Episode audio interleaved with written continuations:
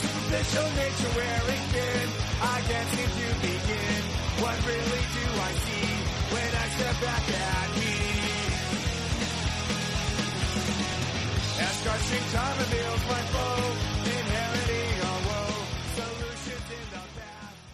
Welcome to another episode of A People's Theology.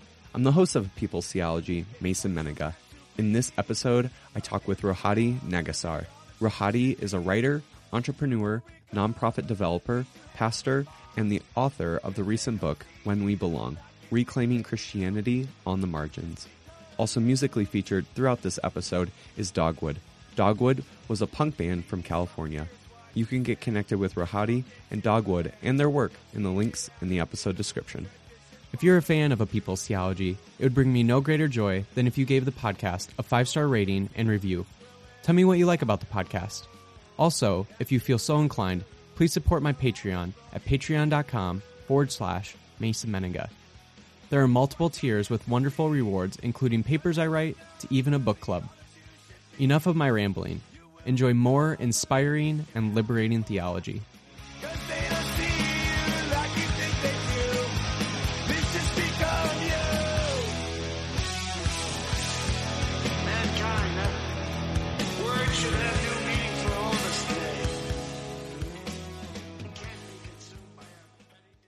Today I have Rohadi Nagassar with me. So, uh, Rohadi, you are a writer and a nonprofit developer and a pastor, and uh, you're also a Canadian. Uh, I don't know if I interview too many Canadians. There's been a few of you all, but not too many. Uh, so, you have a lot of things going on in the world. You're also a podcaster. Uh, you've got all the things. Uh, so, but with all of that said, who is uh, Rohadi Nagassar to Rohadi Nagassar? Uh, depends on the day. Ooh, Um, answer. first off, thanks for inviting me into your space. Yeah. Um, sometimes, yeah, depending what space I'm in, will dictate what hat I wear. So I, I'm not wearing a hat today. I don't know if that's indicative. Now you get the authentic Rohadi. Yeah. yeah. Yeah, you know, I think I I operate in seasons very often, and so right now I'm in a season where the book is done, so I'm kind of coming down from the book, and it's summer, so you can actually go outside because it's Canada, or I'm in Calgary, so it's winter six months of the year, Right. and right. so there's like a different vibe in the summer. I shut down the church for the summer. I um try to go outside more, climb mountains more, so it's a different Rohadi right now than it Right. would be and it's pandemic life so it's like i could go outside but i won't and so that's kind of the space i'm in right now. Uh, maybe i'll come back to writing life and podcasting life and pastor life but right now i don't know just like this pandemic is a blur and you're just trying to be. I mean, I would imagine you're probably, if you're in Canada, you're probably going out as much as possible, at least into the mountains or into yeah like doing, you know, all the hiking stuff because there's really not any other place to go outside, especially in Canada during a pandemic. I mean, that d- depends because we're so vast, right? But I'm on the prairies. And so to situate your listeners, I'm three and a half hours drive north of the Montana border. Okay. And so there is something north of Montana, and it's me. Uh, east Just of me, you. there's Just you, though. Just and then there's the other couple of folks that you podcasted with, and that's pretty much it. West of me is the mountain. So yeah, that's where you would go if you do the outdoorsy. In theory, you would go west and climb a mountain, camp if that's your jam. Uh, cross the mountains, you then get into BC and and it, it's different everywhere in Canada, but here it's just like I said, snow six months of the year Right, right. uh, or eight months and then cold for six. And so, yeah, you make do and pretend like you're living your best life for two and a half months of the year. So, my parents grew up in South Dakota. I also grew up in South Dakota, and on their honeymoon, they went to Winnipeg, which I thought was really funny when I found out what Ah. Winnipeg looks like because it looks exactly like South Dakota. And I'm like, you're going on your honeymoon to yeah a different country, but it looks exactly the same as like where you live. I just felt that like, that's a little That's anticlimactic odd. for your honeymoon, but anyway. Oh, for sure. That's a good joke, though. Like that, that would be funny in Canada too. We're gonna honeymoon, a honeymoon in Winnipeg. in Winnipeg, yeah. That's actually a, a, a TV commercial. It was a national TV commercial about tires, car tires. And a guy thought he was going to Hawaii, but he's getting on a plane to Winnipeg. Winnipeg. your, your parents were in the next aisle. Gosh. I, I love that even Canada has like those states, th- those providences that like it's like Yeah. that. Oh, that's where you're going. Okay. Yeah. Oh, we, we for sure we do. We we're the um we're the if it's bad, then we're the Florida of the North, but usually we're the Texas of the North. So love that.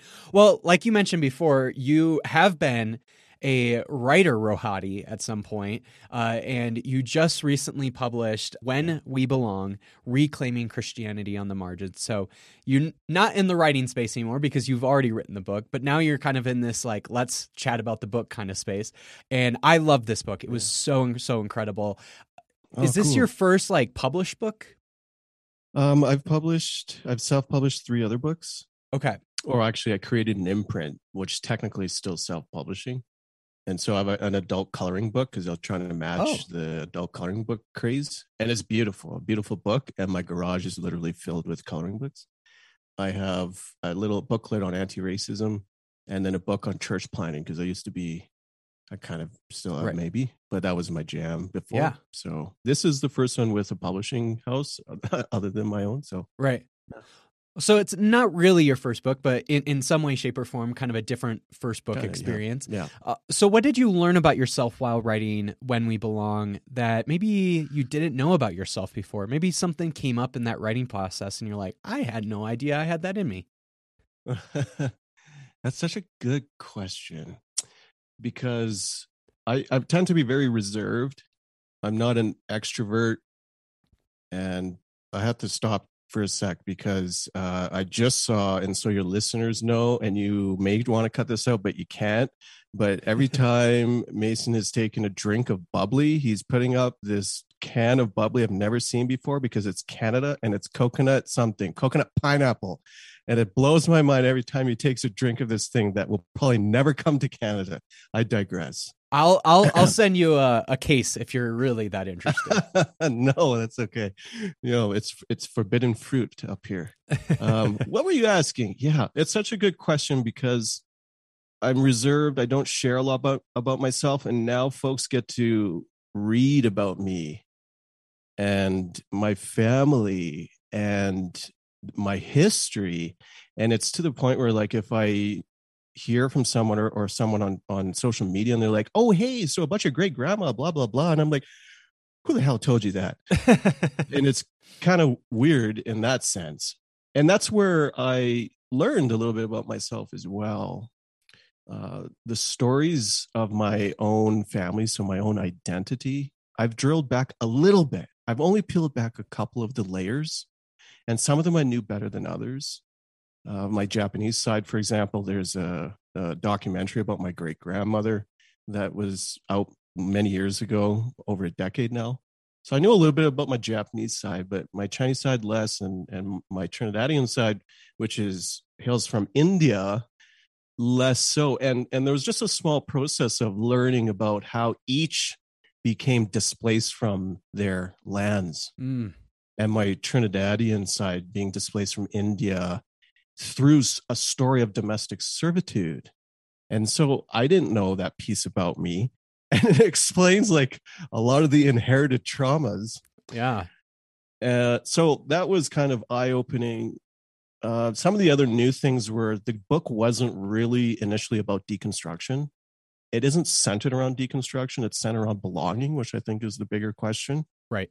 But as I was engaging in some aspects of deconstruction, it, it, it came to light where I was like, whoa, like this is what I was doing 20 years ago. And of course, all these black and brown voices and theologians and pastors were talking about 50, 60, 100 years ago. Right. But I was doing this stuff 20 years ago when I guess he's still hot for some, but when like Brian McLaren was coming out with his Right. first book. My last everything- episode was Brian McLaren. In fact, I oh, love Oh, Brian. There He's you great. go. That guy's still rolling.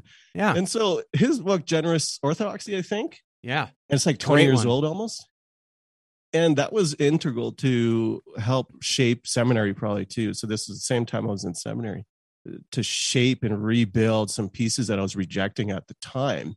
No words, like we never called it deconstruction at that time. Right. It was like you just throw yourself, if you're evangelical, you throw yourself in one of these camps of right. uh, all the E's emergent, emerging, uh, missional was in that mix, like Right, all these right. other things where you're trying to react from evangelicalism. Uh, never the D word, but uh, yeah, so that was like putting together pieces and like I read Derrida, like, and I totally forgot because it wasn't really applicable and I don't remember anything from it, but that was part of the journey. So you don't need to read Derrida in order to engage in your own journey and your own story.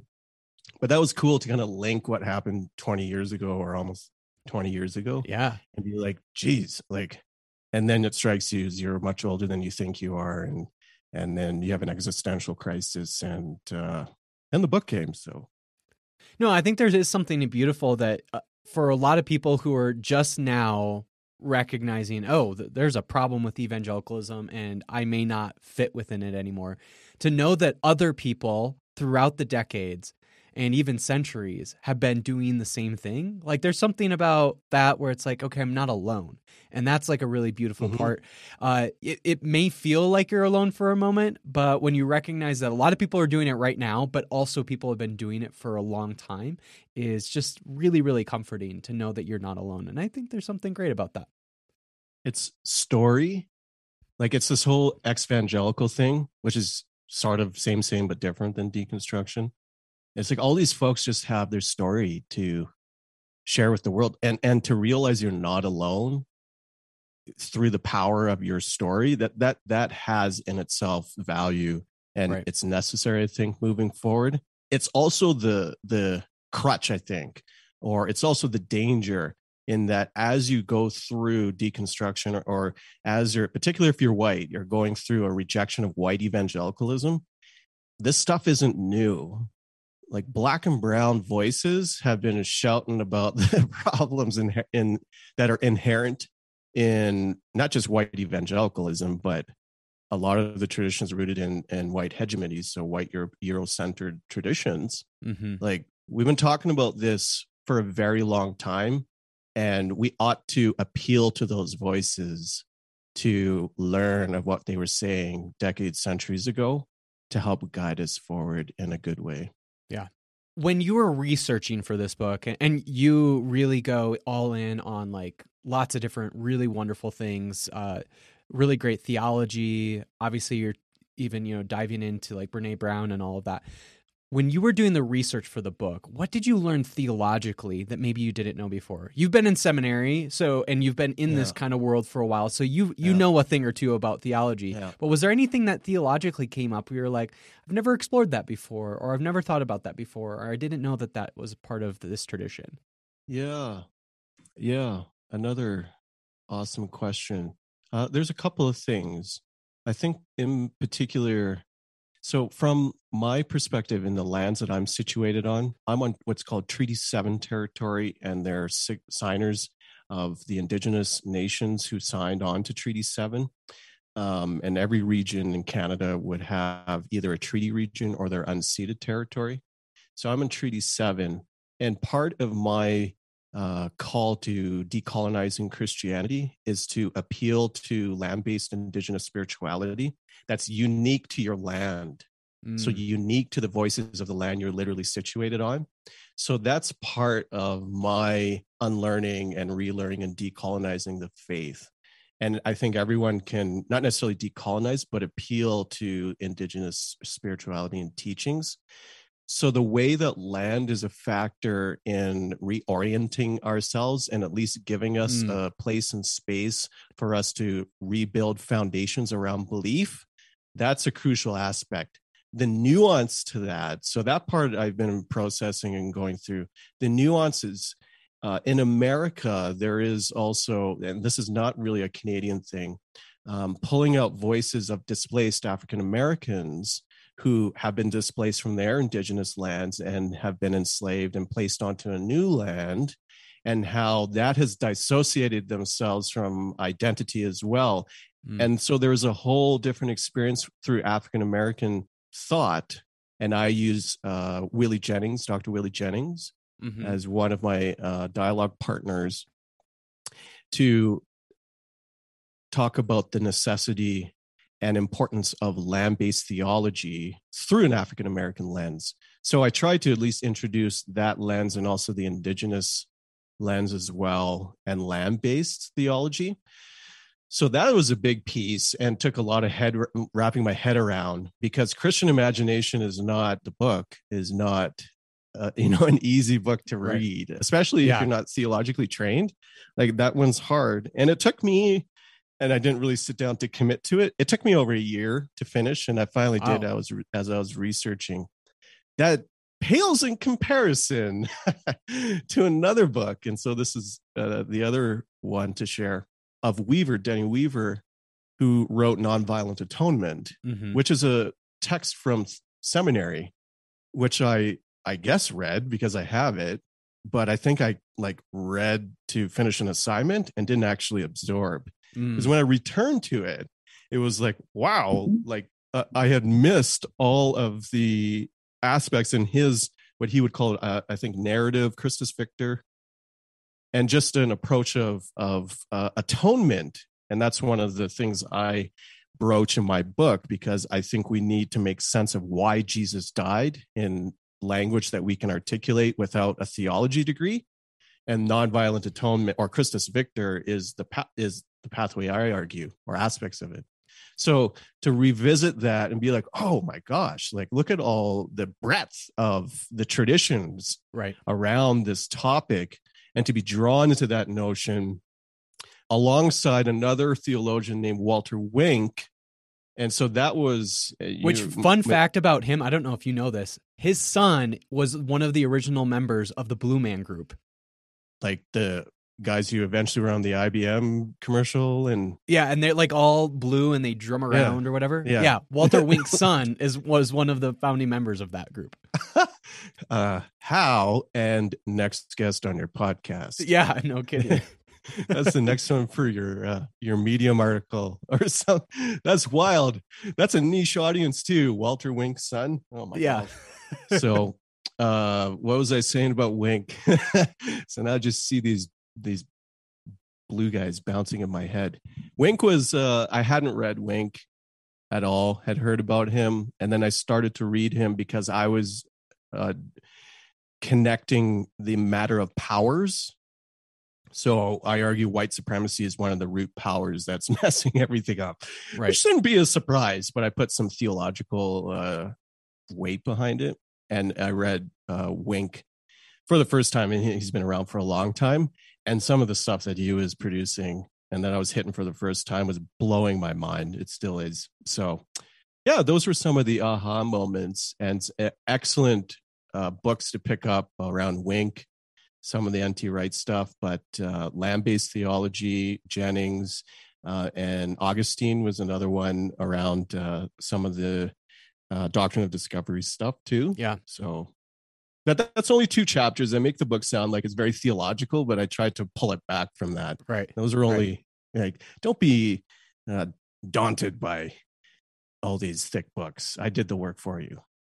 That's right. That's right. So at the beginning of the book, you talk about church impediments that prevent people from belonging. What church impediments have you experienced, and have you, eh, or other church impediments that you know, like other reader, readers have been experiencing, uh, that maybe when you were ta- talking about church impediments, that Yeah. also yeah. was a part of it. Uh huh. Well, I'll ask you that. Have you ever, ever experienced an impediment into belonging or some aspect of your belief or your person that you ran up against within the context of church community? Oh, for me, absolutely. I mean, it was one of the yeah there's so many that i can think of I, one of the main ones i uh, Yeah. i don't need to dive into it too much but like one of the main ones for me was purity culture and starting to f- like sense a disillusionment around that and Mhm, mhm. recognizing that not only was it purity culture but that whatever questions and doubts i was having about that that i could probably articulate that to my like youth pastor at the time but Hmm. the answer I was going to get was going to be like this really simplified answer that wasn't going to actually dive into it the way I Mm. thought it needed to. And so that was like my first like reckon uh awareness around okay, maybe I'm in a different place than everyone else is here. And it's those moments where you realize that some part of you is seeking to be whole. So let's say it might have been sexuality in this case, or the notions around and ideas around sex that the body knows in your in your your body your spirit knows that there's something more full out there and you're reaching for it and then the church comes down with the hammer Right. so everyone, I think everyone, unless you are nested into the bed of privilege, has had some moment where some part of them with within yourself goes, that ain't right. Mm. And you've come up against something in the church community and it's evident that ain't right. Now, perhaps you need to be alert or raise some awareness around what is producing that, but you you at least feel some aspect. And so for women in evangelicalism, it's you can't lead. And so that ain't right. Uh, if you're queer, you can't belong, you can't lead. That ain't right. And so I go through some of these pillars.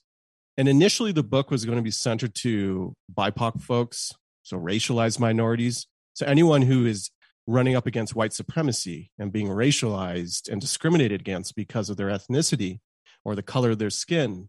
And so that ain't right, especially in churches which are predominantly segregated, still Mhm. racially segregated.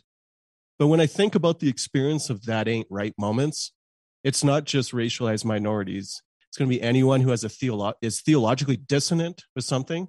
Could be the angry wrath of God, like the blood-filled lust that that this God that evangelicals have, and fundamentalists have painted a picture around. Could be that. Uh, could be aspects of sexuality. Could be aspects of racism. So just name it. The laundry list is long, and I and I affirm the reader to say, okay, pulling your experience of that ain't right moments, you're right, and you're also not alone. Mm. So, how is it then that you can hang on to some aspect of faith, yet at the same time reject in full the things that seek to make you less whole, that are in the church, by the way, barriers in the church that seek to make you less whole? So, most people, uh, maybe not most, but they walk away. I don't blame them. You, you just walk away because there's no other option. Right. And what I present in the book are the possibilities, the pathways of the options to retain or ultimately reclaim this faith that is actually built first for the people on the margins. Right. And I want to dive into that more.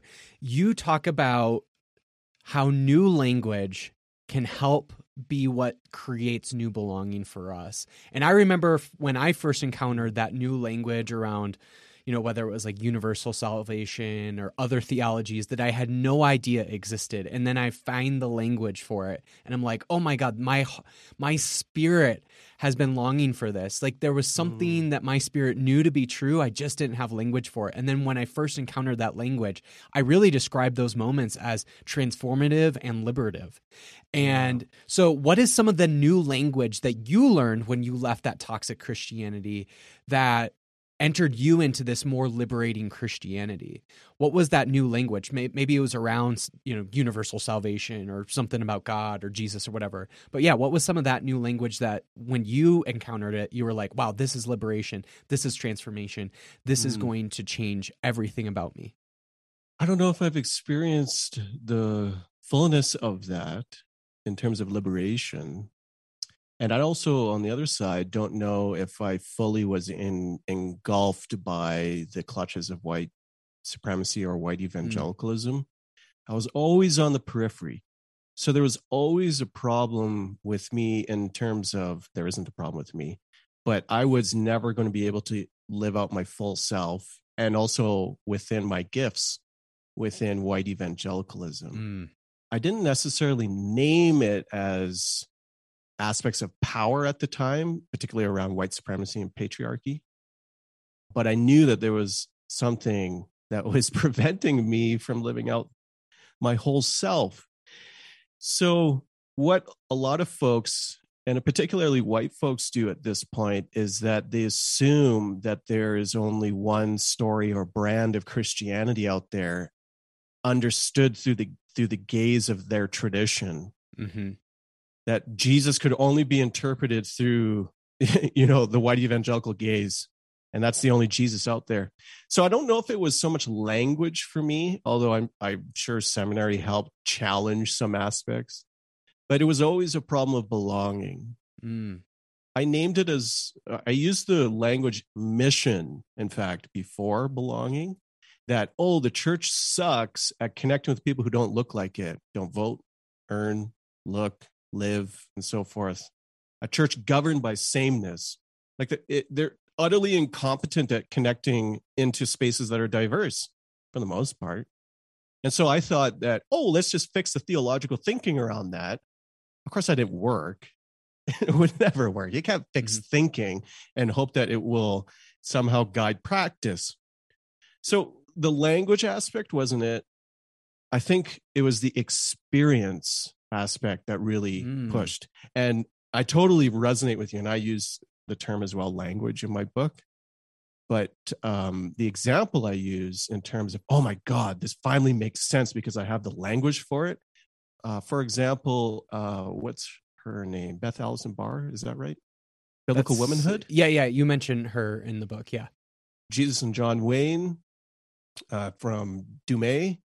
So these books, you, you spot something that's totally messed up. And then they, these writers come in, these teachers, these professors, they come in and they put language to make sense of the things that we're feeling and thinking. Mm. And it's like, oh, and it unlocks. So, yeah, that for sure. But I think the experience is critical. And so for me, I use the story of when I went to Ethiopia hmm and I experienced and touched and felt and was immersed in a, a truly decolonized. In fact, it's not decolonized because it was never colonized to begin with. A, a truly um, unfettered Christianity that's never been touched by Western Christianity, and to realize that God is big enough to uh, roll with 60 million Ethiopian Orthodox Christians had to challenge my assumptions about who God is. And so this is really an exercise as you're trying to add language is really an exercise in trying to add experience to help you imagine a world that you never thought possible. And so connecting with people who aren't like you, who don't look like you, so that's a cultural aspect, but we can do that in the big cities around diversity. I think that is a crucial piece to help alert you to the magnitude of different experiences beyond your imagination. And is it possible then that God is in the mix of these different traditions hmm and cultures and people? Unequivocally, God must, or else the incarnation isn't true. I love that you point out your experience in Ethiopia, um, and you know talk about, and you also talk about like the like diversity of Christian traditions out there and how that has like shaped your thinking around some of this. You go in depth uh, specifically about white supremacy in the middle of the book, and you have this really interesting line uh, where you say, Diversity, like true belonging, must be cultivated. Without intent, churches can build diversity on the outside, but the structures inside remain steep in cultural and theological whiteness. And I've said it before, uh, where uh, basically I'm like, hey, I would actually rather have a church that's 100% white, but also committed 100% to anti white supremacy than a church that's 50% white and 50% black, but 0% committed to anti white supremacy. Uh, and this not to say that I'm anti diversity. In fact, I think diversity is necessary, but it is to say that I don't think diversity alone is the cure for anti-white supremacy, but is actually like an effect of what happens when a community is committed to anti-white supremacy. So I'm curious like what are your thoughts around that because I often see that like oh if we just make something more diverse Yeah. then like and you know white supremacy will be abolished and I'm like yeah I you know I, I don't know if that's exactly the the way we're we we should go about it. Anyway, I'm curious about the thoughts around Yeah, that. any day now. Yeah, uh, that's kind of the challenge of DEI um, and that work of diversity, equity, inclusion. It's like if we just hit the diversity metric, but like what metric? Like that's a Right. moving target. It's dependent on business or culture, whatever they deem, right? So, the, the, not to say that DEI is useless, but does it usher in the potential for justice? I don't think it does necessarily, but it does check the box of diversity. So I was just reflecting on this today because I got a copy of the hardcover of my book and I was reading pieces of it. And I was reading a story in, I don't know why I'm laughing at my own book of Homer Simpson. Maybe it's because like every book I write has a Simpsons reference into it. so Homer Simpson uh, is invited to- or wants to get into the Stonecutters. Remember this episode? Are you are you old enough for like Simpsons raised you? I I was old enough to remember that I was not allowed to watch The Simpsons. be- okay. because okay, I was I go. grew up too much in a white evangelicalism where that was just yeah, off yeah, the and table. that hit me like for some reason. So I started that way, and then I don't know what day it happened. My mom switched and was and and suddenly was just like, well, there's good family values there. Homer Simpson loves his family. I don't know what happened, but I, I was relentless. And anyway, back to Simpsons. He wants to join the Stonecutters, and he can't, and he is thrown out, and he has this painful childhood memory. And as they go back in time to the memory, all these kids are going up to the treehouse. And the kid at the top is welcoming, hey, come on in. Yeah, hey, great. We got lots of room coming. And Homer comes up and he goes, Oh, but not you, Homer. And he says, What? It says everyone's allowed. Like, what's going on? And then the kid points to a sign that says, No Homer's Club. Homer's plural. He's like, Sorry, Homer. We already have Homer Glumplick here. We can't have two Homers. And so I use that as an example of diversity in that we can have one Asian dude on staff, but we Mm. can't have more than that. You can have one token, you can have just enough before the culture is upset, but we're really not going to take the effort to ultimately find a third way. Uh, so that's a key piece, the third way. What happens when new people come into churches? Let's say the new immigrant family from Nigeria comes into a predominantly white uh, congregation, or a few families even. What do those Nigerians have to do? If they want to belong, they have to assimilate. Mm, What does the congregation not do? The congregation doesn't come alongside and they don't figure out how, together as community, they can express oneness, not sameness, but oneness, and come with a new third way where all can belong fully and appreciate their own ethnicities and celebrate one another into a new way, which causes the main body to shift in some way. We don't see that. So, to go back to your idea of I'd rather be part of an all white church. So, first off, that's scary to me of being part of an all white church. Reminds me of my childhood. But you're right in the sense that I don't think white churches, and remember, most churches are racially segregated, other than the odd token, if that. hmm I don't think churches can become diverse. They can work diligently towards anti racism, but unless, and this is my take, unless a church actually starts without, probably without the shackles of some denomination behind them and the history that it comes with and the baggage, unless a church starts totally diverse and it's built into the DNA, a church that's all white or all Filipino or whatever is not going to suddenly become diverse. It's just it just would work against cultural ingrained assumptions too much uh, to succeed. So yeah, anti-racism possible, and all should be on the pursuit of some aspect of justice in church community. I think there's success there hmm but to shift onto diversity, we do not have the cultural competency to do that. But I think we can start testing and do better at starting with diverse spaces. This episode of A People's Theology is brought to you by United Theological Seminary of the Twin Cities. Are you considering exploring your faith more deeply, or are you called to ministry but haven't found a seminary that is quite right for you? When you come to United, you join a community that is intentionally open, socially aware, and theologically adventurous. United's passion is equipping leaders to make real, lasting change in the world through their many different degree programs. Whether your vocation is in faith leadership, nonprofit leadership, academia, the arts, activism, or social entrepreneurship. And the best news is you don't have to uproot your life to attend seminary. United offers maximum flexibility to fit your schedule. Attend on campus or online, part time or full time. Their leading distance learning technology allows students to be active in the classroom and engaged with the United community. Want to learn more? Visit unitedseminary.edu forward slash a people's theology or click the link in the episode description and receive a $1,000 scholarship when you apply and are admitted. United Theological Seminary of the Twin Cities, training leaders to dismantle systems of oppression, care for the spiritual needs of a multi faith world, and push the boundaries of theology. One of the questions that I've been kind of navigating, and I and, and it came up again when I was reading your book, uh, and so it's something I, I've been wrestling, and I don't know if I have a really a pat answer for it or anything, which is why I want to chat with you about it. Is that how do we navigate this commitment that all belong, and but like when we say that all belong, that we don't mean like fascists and white supremacists.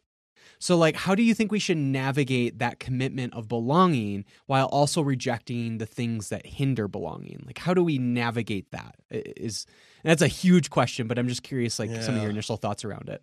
Oh boy.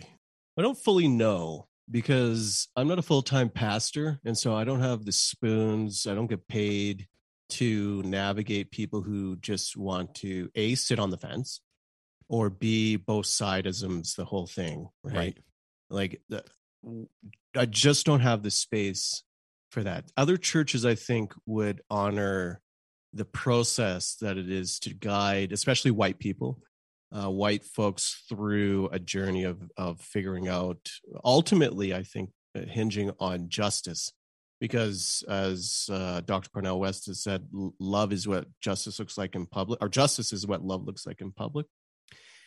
So justice is a critical aspect of the function of the church and if you have people who are undermining the breaking kingdom of god in the midst of neighborhood city and beyond they are anti-kingdom. Mm, so there is a reality that navigating in community, and especially if you're multi ethnic, that it's hard. It's going to be hard. You better know how to navigate conflict well. And I'm not an expert in that. Uh, it's much easier for me to not deal with those aspects. Like I not deal with the freedom convoys, which is a very Canadian thing right now not deal with that. Like let the white churches do. You go get your own people, and I will just continue trying to figure out how to love well with this small group here. So it's very hard uh, to love well, to engage in conflict well within churches, and to cultivate a sense where there might be an expectation of conflict because sameness usually doesn't breed conflict. And if our churches are kind of all the same, then like we, we can't even deal properly with sexual abuse, Mm. right? hmm like we couldn't even put up some breaks around around that harm so dealing with harms is just oddly not a church quality or a contemporary church quality. Many churches are good at that and boy does it take a lot of resource to open the doors. If all belong like you better have resource ready to care really well for the unhoused who might come Mhm. through right? So you need a lot of those competencies to help push you forward and to love well. And so you can do so and just operate under the assumption that man we're going to fail at this it's going to be so imperfect. Mhm. yet if you can roll with a few faithful and forgiving friends you, you might stand a chance. And you juxtapose that and which is a good idea to the other notion of especially for for churches that are either diverse or um, ethnic churches that there is such a thing as having healthy boundaries in community. And so i don't know maybe someone's going to have dialogue and and listen to both sides with a bunch of bunch of klansmen but I think a healthy boundaries for churches is that you you have some protection for Mhm. um, your folks away from abject harm. And it's kind of easy to figure out who is bringing in harm into the community. So someone can take care of that. I, I don't have the spoons for it. I mean, I don't, how would Jesus respond? Right.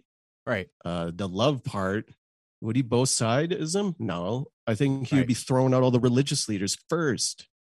Right.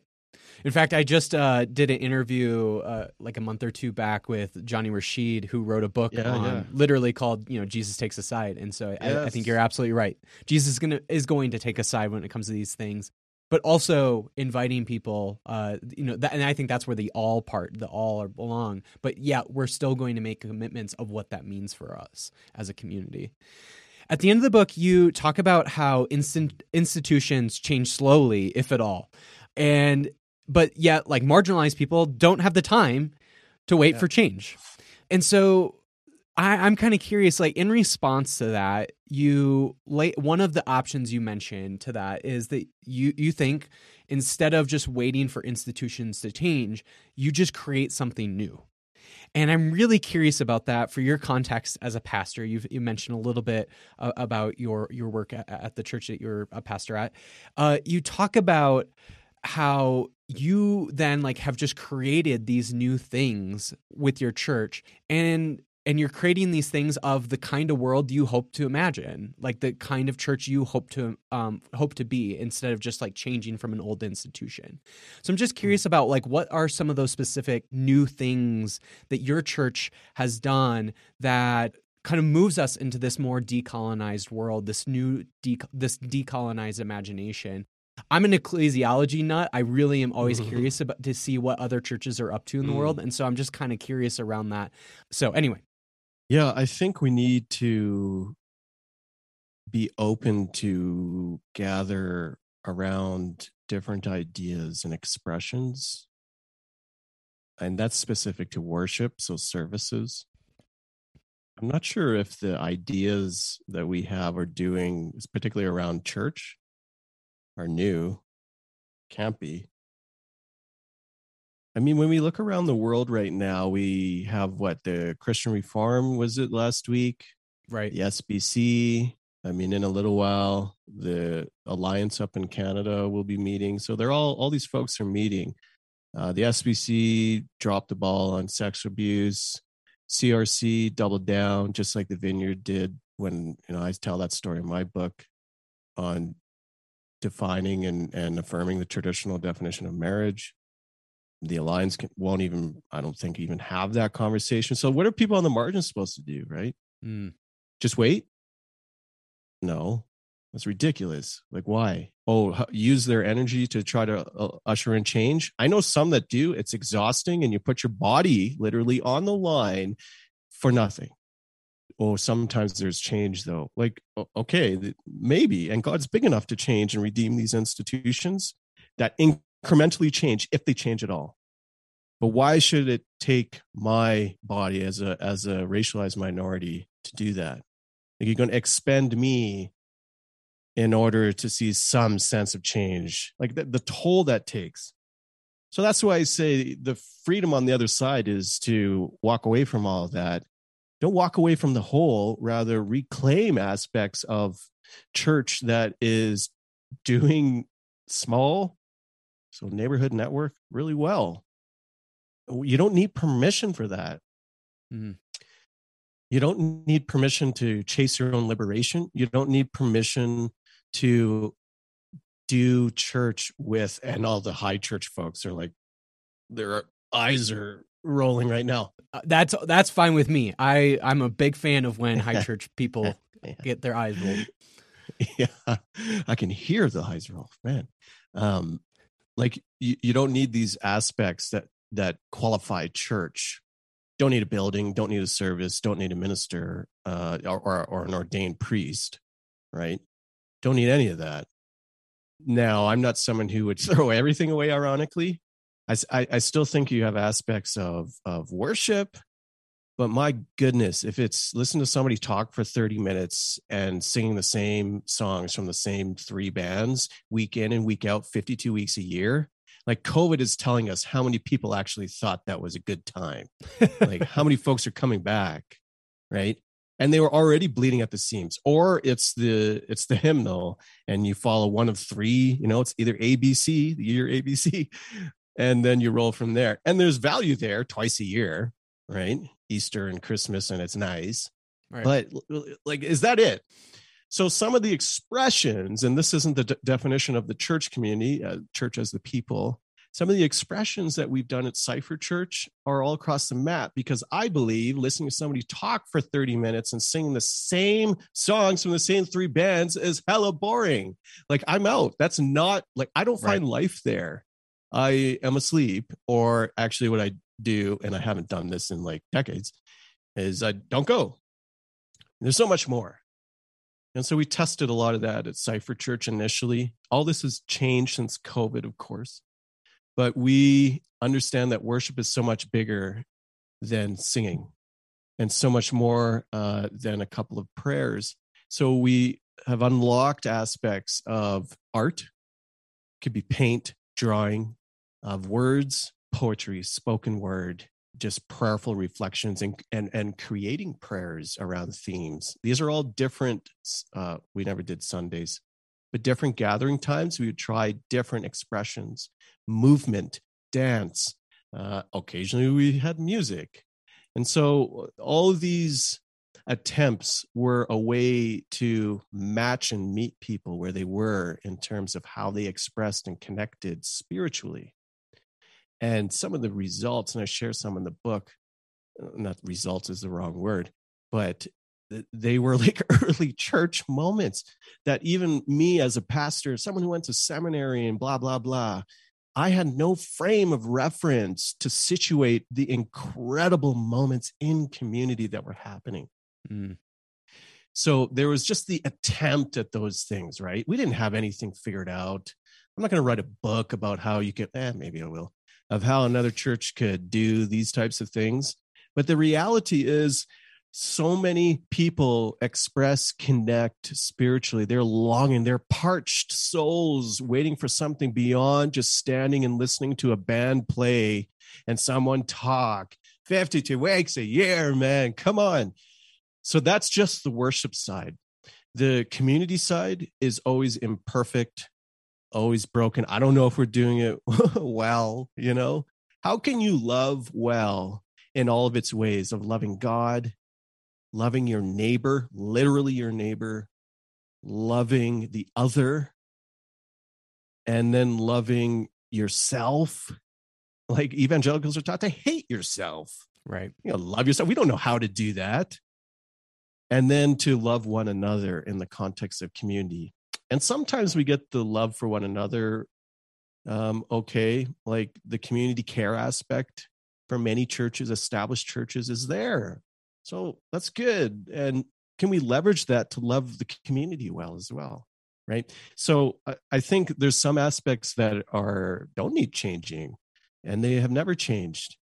But the aspect of reclamation that i call folks into is is this notion of a radical inclusivity and if we use the table metaphor, and it doesn't have to be a metaphor, it can be literal, Mm-hmm. that if we talk about who is gathered around to share a meal, who are the people around that table?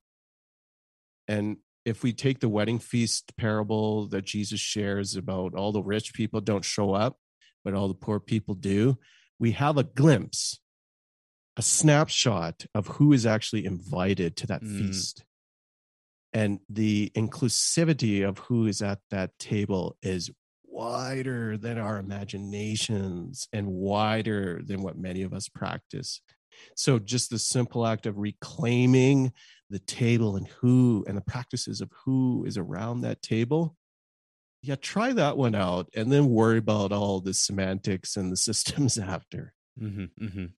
How do you hope When We Belong inspires and liberates its readers? Yeah, that's exactly what I hope. uh, how? Uh, read the book. That's exactly what I want. Mm. I want folks who, and again, I wrote it initially for people who look like me, so who aren't white. And then I realized, no, like people who are on the margins are being marginalized for either their beliefs or who they are.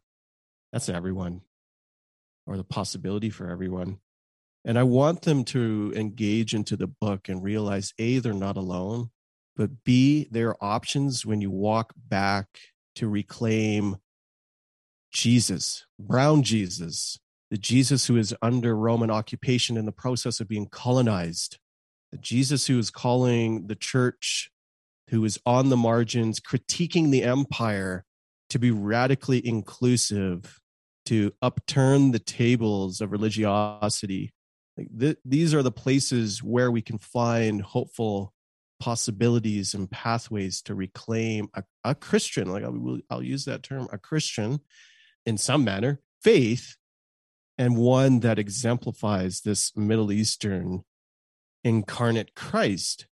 So, all that to say is for those who are trying to either hang on or they're hanging on by a thread, know that there are possibilities and that when we're longing to grasp and to open up a fuller sense of ourselves in the pursuit of ultimate belonging and wholeness that that liberation is out there Mm. we can grasp it we can walk into that day by day and the book is merely one guide to help those who are on the margins press forward into liberation That's beautiful. That's beautiful. That's the thing I loved about your book is you're offering all these other possibilities for people to still be a part of this tradition in the midst of Mm, all the mhm. problems that it has in the midst of all the problems that its readers have experienced in it Mm. that there is other possibilities out there that they can still follow this Jesus that they may still be in love with.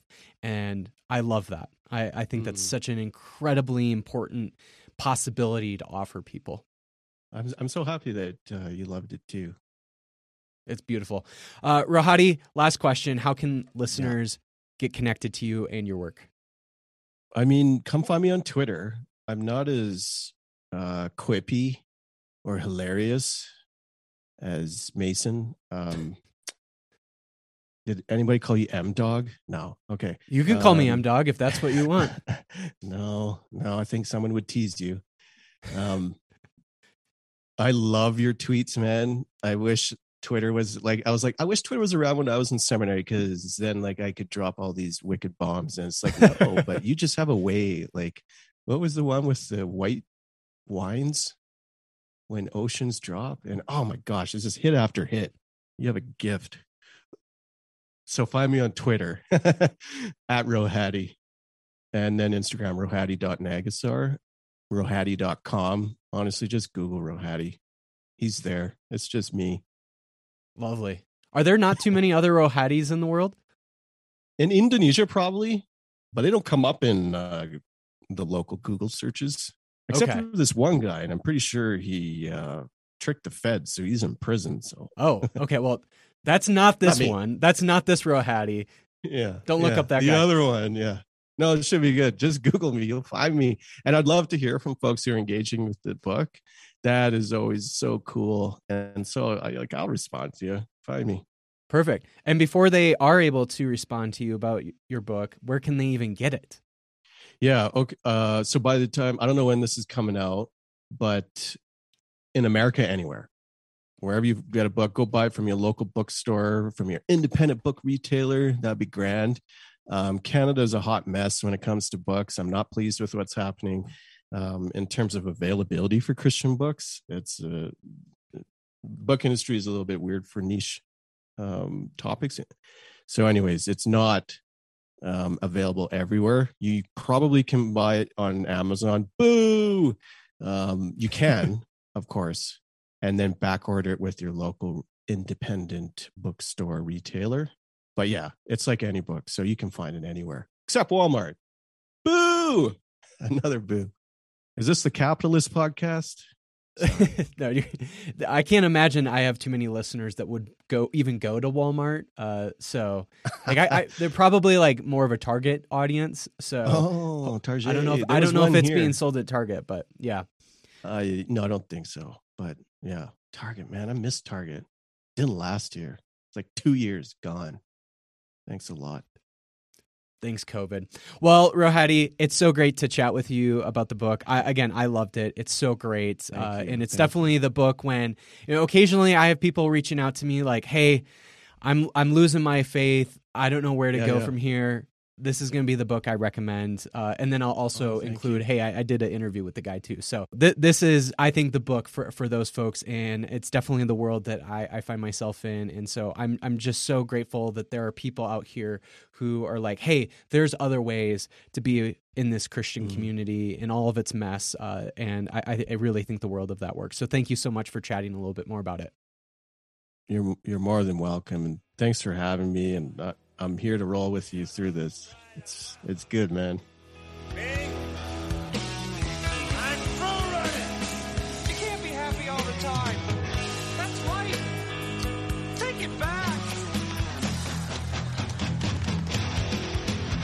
It's what you're meant to be.